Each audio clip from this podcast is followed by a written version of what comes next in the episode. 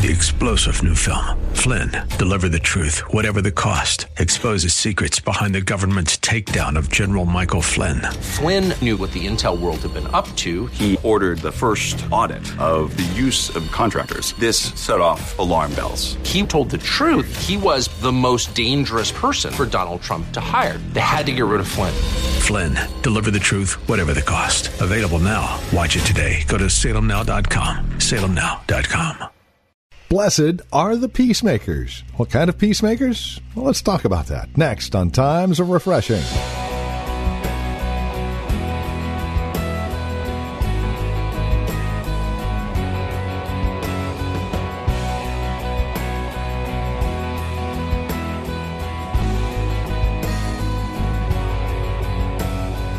Here's the question Are you a peacemaker? Now, what kind of peace is what we're talking about today here on this edition of Times of Refreshing with Pastor Napoleon Kaufman from The Well, a Christian community here in Livermore, California. We're looking at a marvelous passage of Scripture here in Matthew 5, verses 1 through 9, where Jesus says, Blessed are the peacemakers, part of the Beatitudes. What kind of peace is he talking about? Well, that's the kind of peace we're looking at here today on the broadcast. So make it a point to join us with this edition of Times of Refreshing, our teacher and pastor. Once again, here's Pastor Napoleon Kaufman. It says, And seeing the multitudes, he went up on a mountain. This is Jesus. And when he was seated, his disciples came to him. Then he opened his mouth and he taught them, saying, Blessed are the poor in spirit, for theirs is the kingdom of heaven. Blessed are those who mourn, for they shall be comforted. Blessed are, blessed are the meek, for they shall inherit the earth. Blessed are those who hunger and thirst for righteousness, for they shall be filled. Blessed are the merciful, for they shall obtain mercy. Look at this. He says, Blessed are the pure in heart, for they shall see God. And this is the verse Blessed are the peacemakers. Somebody say, peacemakers. He says, The peacemakers, for they shall be called sons of God. Jesus is here, and, and what most theologians would say is he is he is basically giving his first message, public address, and he's laying out what they would call the Beatitudes. And he begins to give us insight into the kingdom of God and then how the kingdom of God looks, how it is expressed, what God is looking for in the character, in the hearts of the people that would, that would eventually come to him. This is the characteristic that he's looking for and the blessing that's associated with these characteristics. And he gets down to verse 9 and it says, Blessed are the peacemakers. And this is what I want to talk to you guys about today about being peacemakers. Because he says this he says, Peacemakers shall be called the sons of God. And in our hearts, I think this is something that we have to long to be. We have to long to be peacemakers in life. And sometimes it's hard because some of us have grown up in situations where we've had a lot of dysfunction. We're not used to peace. We didn't grow up around peace. We weren't around people who um, that really excelled when it came to, to peace. And so, understanding what true biblical peace is and then really seeing it expressed in our lives is sometimes hard to come by. Because where we grew up, some of us grew up, like myself, I grew up in a single parent home. My dad was not there. When I, when I was one years old, he took off, left my mom. Me and my mom grew up in a, I mean, I grew up in a tough situation. My mother, doing the best that she could to try to take care of a young kid that was not trying to listen to what she had to say. And growing up with in, in a home where there was a lot of, you know, dysfunction. Not just from my home, but also from my extended family. And so I grew up not understanding what manhood was all about, what it really looked like. What, was, what does this really look like? What does it mean to be a man? What does it mean to be obedient to your parents? What does it mean? What does all this stuff mean? So you have a lot of dysfunction. And then as a result of having a lot of dysfunction, there's not a lot of peace. So what happens is we grow up in environments like this, we're around stuff like this, and we really haven't really understood what true peace is all about. Uh, what happens to us generally is we think that if I could get another car, more money, a new house, a new spouse. Then I would have peace in my life. But true biblical peace goes far, far beyond those things.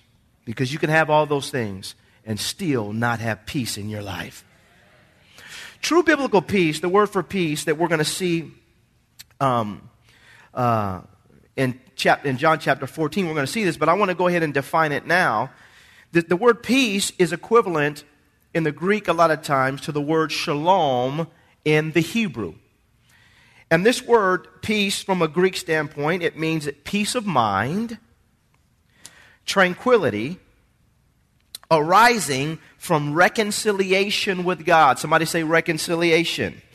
Reconciliation with God. That means that I have been reconciled with God. My relationship is right with God. I have come back into union with God. This is a peace of mind and tranquility that arises from the reconciliation with God. So true peace comes first and foremost by us getting our, our lives right with God. Until we get our lives right with God, we cannot really tap into true peace.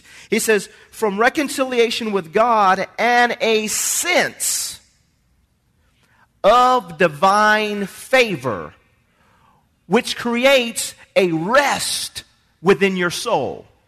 This is true peace. I have been reconciled with God. Now I sense the divine favor or smile over my life. And what does it do? It gives me a, a, a rest, an internal rest in my life, a rest of soul. And whether we would acknowledge it or not, most people, this is what they're really after, is just to have a rest within their soul.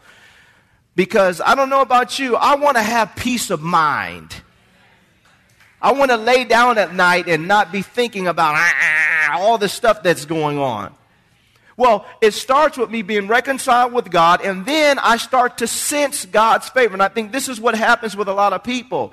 At some point in time, we have to embrace the fact that if God has forgiven us, then we need to forgive ourselves. Can I have an amen? And, and, and receive the peace that he's trying to bring, meaning there's a divine favor that you begin to sense in your life. That God is happy with me. My relationship with God is right. And if my relationship with God is right, He helps me to properly manage the relationships that are all around me. And I said this last night. You cannot give peace or be a peacemaker if you don't have peace. And there's only way that you can have peace is first being reconciled with God. God begins to give you his divine smile or favor, and then there's a rest that comes to you and I from within. This is something that God wants to give us. He wants to give it. He gives this so that ultimately we could become peacemakers in our lives. There's no way we can become peacemakers if we don't tap into this peace. I have to get my relationship right with God.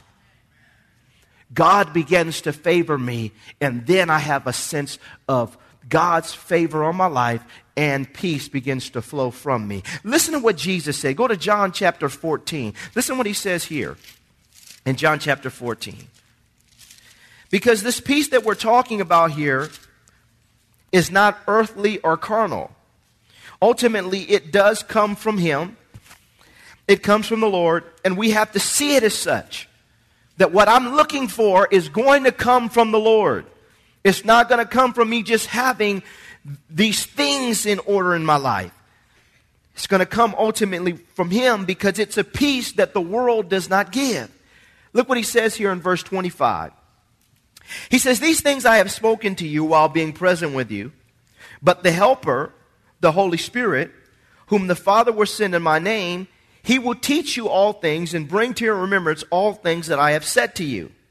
Look what he says, saints. Peace I leave with you. My peace I give to you, not as the world gives.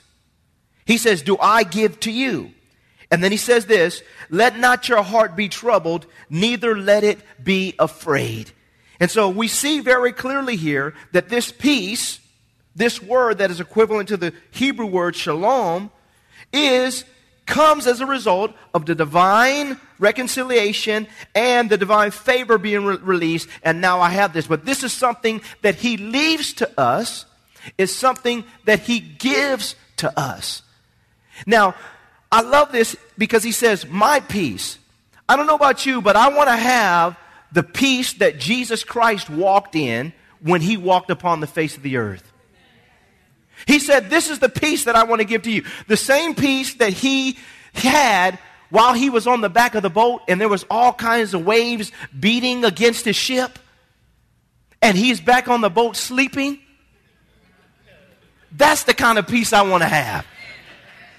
He gets up, rebukes the winds and the waves and the seas, rebukes his disciples, asks them, All you of little faith? It's something, this is the peace that he wants to give us. He was persecuted, he was, he was ridiculed, he was talked about, he was lied on. People were confused concerning his identity. Who is he? Is it Elijah that was to come? Is it John the Baptist? Who is this guy? He was rejected in his own city. He was crucified. He was scourged. He went through all these things in his life, and he turns around and he says, My peace I want to give to you. Through it all, there still is a sense of rest that he, he ex- exhibited when you look at his life that all of us should have as Christians because at the end of the day, what he says here is says, let not your heart be troubled, neither let it be afraid. Understand that trouble is going to come your way sometimes. Can I have an amen? Sometimes trouble is going to come your way sometime, but there's a peace that surpasses all understanding that God wants to give to you so that in the midst of the storm, you still got an internal rest. Amen? So, so, and then he says, he says, neither let it be afraid. Sometimes fear is going to come knocking on at your door. But the peace that God comes to give you is not as the world gives. Does he give to you? And so he wants to give us this peace so that it becomes a lifestyle, it becomes a way in which we live. It becomes our mind that when people get around us, they begin to sense peace. It's amazing. The closest, I love it. Saints, listen to me. We got to get around people that are so secure in God's purpose for their lives that they know that nothing's going to happen to them be, before God says it's time. Nobody was going out that was hanging around Jesus until the Father said it was time. Why? Because he had purpose, he had mission on his life. Well, if you and I carry ourselves like this as Christians, it helps other people to be at rest when they're around us. Listen to what I'm saying. What I'm saying here. Listen to what I'm saying. As Christians, when people get around us, they should get the sense that God's invisible hand is on us. So nothing's going to happen until God says it's going to happen. Amen? That should cause us to have peace and rest. When we, when we get around people, people should sense this about us. But if we go around, ah, ah, ah we're going to die. Wheezy, this the big one. I mean, what kind of peace is that? It's not Wheezy, huh? It's Elizabeth.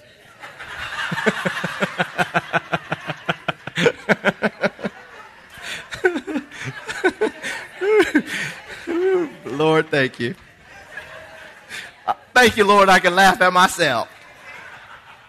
People should get around you and get the sense that, that there's a peace about you because I'm reconciled with God, God is on my side, and God's got his hand on me. This becomes a lifestyle. It becomes something that other people see. Jesus said, My peace I give to you. Jesus displayed this. He rebuked the, the, the winds and the waves, and he told his disciples. He helped them to see that you're around someone that has a peace that you don't understand. And this is the peace that he's trying to forge in our lives and that he is forging in our lives. Amen? Now, how do we tap into this so that ultimately we become peacemakers? We tap into this when we really begin to understand that this is, is something that you have to put on. It's something that's come to you by way of the influence of the Holy Spirit in your life. Go to Galatians chapter 5. Jesus Christ said, I'm leaving this with you, I'm giving this to you. But the manifestation of it comes through and by way of the Spirit of God in our lives. He says in Galatians chapter 5, verse 22, he says in verse 22, but the fruit of the Spirit is love, joy, what? Long suffering, kindness, goodness, faithfulness, gentleness, self control. Against such there is no law. And those who are, Christ, who are Christ have crucified the flesh with its passions and desires. If we live in the Spirit, let us also walk in the Spirit. Let us not become conceited, provoking one another, envying one another. But the fruit or the manifestation of the Spirit is love, joy, and then he says peace. So I have to understand that if I'm going to have peace in my life, that ultimately it comes from the Lord. We know that. But the Lord, through the power of the Holy Spirit, is forging this within me so it becomes my lifestyle. It is a fruit or a manifestation of the Spirit's influence in my life. Meaning, I don't have to grope for it. I don't have to grope for it. I don't have to, you know, go through this process. And I, and I, and I, I want to say it say this to you, saints. We have to get out of striving to make things happen.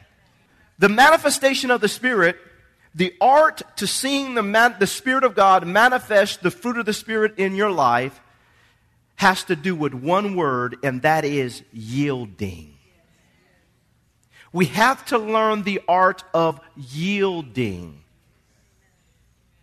Yielding to what the Holy Spirit is trying to release in our lives. He's bringing peace so that it becomes a part of your very lifestyle and DNA, your very makeup. It's a fruit of the Spirit of God, is peace. But one of the things that happens is we go through this period of time in our lives sometimes as Christians where we're striving to make ourselves Christians instead of yielding to the process of becoming what God wants you to become. Amen? The Holy Spirit, He's trying to forge this love, joy, peace. It just begins to become you because of His influence in your life. But we have to learn to yield to the process, meaning the old Napoleon Kaufman has got to die so that the new me can begin to manifest himself through the power and influence of the Holy Spirit. And so this means every day God is going to try to bring peace into your life or manifest, manifest manifest peace in your life. And instead of us agreeing with the old us, we have to learn to yield to the new us. When God tells you it's going to be all right, just say it's going to be all right. Can I have an amen? God says it's going to be all right, and then we say, I, I think it's going to be all right. Maybe, maybe it's going to be all right. Well, if somebody does this and does that, well, if she stopped getting on my nerves, it's going to be all right. Well, if he stops saying what he's saying, it's going to be all right. Let me come on down in here because I need some amens. It's, if, if, if, if, if he doesn't and she doesn't, then it's going to be all right. Instead of just saying, the Holy Ghost just said it's going to be all right. So you know what that means, Brother Dave? It's going to be all right. Come on, look at somebody and tell them it's going to be all right. That's the Holy Ghost trying to forge peace within our lives. He begins to give us the heavenly perspective. And We're going to get into this. The heavenly perspective instead of just an earthly perspective. We have to learn to come out of agreement with who we used to be. Jesus is on the back of the boat sleeping. Why? Because it's going to be all right. That's peace. So what happens is we have to learn that the Holy Spirit, He's forging. Stop trying to get something that He's already trying to manifest within you. He brings this to you. Peace comes to you through the influence of the Holy Spirit. He's trying to forge this in you. And so we have to see this. This isn't something that I'm putting on. It's something that I'm allowing to happen. Listen to me. This isn't something that I'm putting on. I'm not putting on peace. I'm allowing peace to manifest itself in my life. It makes your Christian walk easier. when you learn to yield to God. Can I have an amen? So, this is number one. He says the fruit of the Spirit is love, joy, peace, long suffering, kindness, goodness, faithfulness, gentleness, self control. Against such there is no law. It is the fruit of God's influence and the influence of the Holy Spirit in your life. We have to learn to just accept it. Lord, I yield to the influence. I'm going to be a loving person because you've placed love within me through the influence of the Holy Spirit. I'm going to be a joyful person because you've placed joy within me through the influence of the Holy Spirit. Amen? Let's go to number two. This is the second way in which we see God begin to forge peace within our lives and how he forges peace. Romans chapter 8, verse 1 on down to 6. Romans 8, verse 1 to 6. It says this in verse 1. He says, There is therefore now no condemnation to those who are in Christ Jesus, who do not walk according to the flesh, but according to the Spirit. For the law of the Spirit of life in Christ, Jesus has made me free from the law of sin and death. For what the law, the law of Moses, could not do in that it was weak through the flesh, God did by sending his own Son in the likeness of sinful flesh on account of sin. He condemned sin in the flesh, that the righteous requirements of the law might be fulfilled in us who do not walk according to the flesh, our old Adamic nature, but according to the Spirit. For those who live according to the flesh, look at this, set their minds on the things of the flesh. But those who live according to the Spirit, the things of the Spirit. To be carnally minded is death, but to be spiritually minded is life and what? Peace. Is life and peace.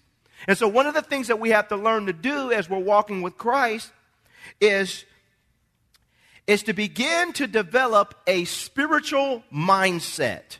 This is point number two. Because the, the mind that is set on the flesh produces death. But the mind that is set on the spirit, or we live when we live according to the spirit, understand when we become spiritually minded, that's when it really we really begin to tap into living a life of true biblical life and peace in our lives. Says we have to embrace this. A lot of times we don't have peace because we have the wrong lens on. We go through this process in our mind, we're so carnal in our thinking that unless we have the stuff or the it or the that, then we don't feel like we're measuring up or we have, you know, what we need to really have peace in our life. And I'm not against those things. Those things can bring a sense of peace, but true peace ultimately comes from God. And we got to learn to put our mind on spiritual things. I was telling the fellas last night, one of the things that happens with a lot of people is we listen to this, you know, this saying that has been said over the years. Don't be so heavenly minded that you're no earthly good. How many have heard that? Let me tell you that. Let me tell you something.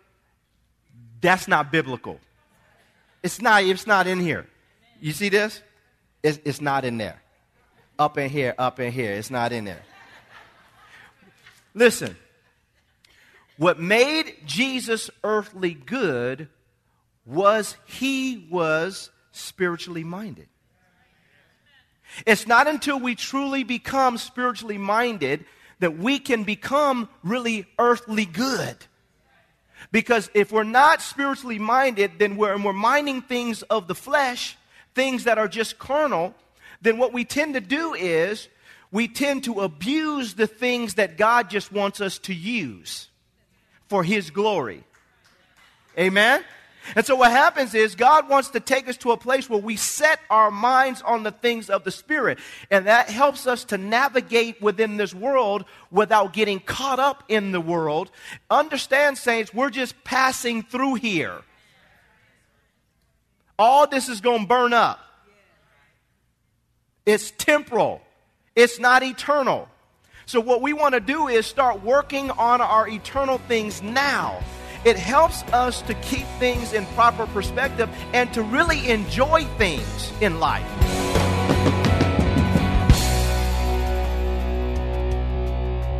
And you're listening to Pastor Napoleon Kaufman here today on Times of Refreshing. Our desire is to see you grow in Christ through the daily ministry of God's Word. And as you take time to spend with us studying God's Word, we trust you are being encouraged in Christ. You can reach out to us by phone 925 292 7800. 925 292 7800 or write to us. Times of Refreshing 2333 Nissen Drive, Livermore, California. The zip code is 94551. You're also welcome to visit our website, thewellchurch.net. It's a great place to visit if you would like information regarding who we are, where we meet, what we're about. Past sermons are available online there as well as our online store, and you can even get connected with us there. Again, thewellchurch.net. I would invite you to join us on either our church app, at our website, thewellchurch.net, or on our YouTube channel for our weekly message at 1030. Pastor Napoleon will share a message from the Lord just like he used to with his program Hope of Glory. And remember to be faithful as well during this time of challenge with your giving. You can give online through our website, through the church app, or by mail to the church office. And we are praying and standing on His truths during this time and remembering that God is in control, and we're praying for you. Thank you for joining us today. Until next time, God bless.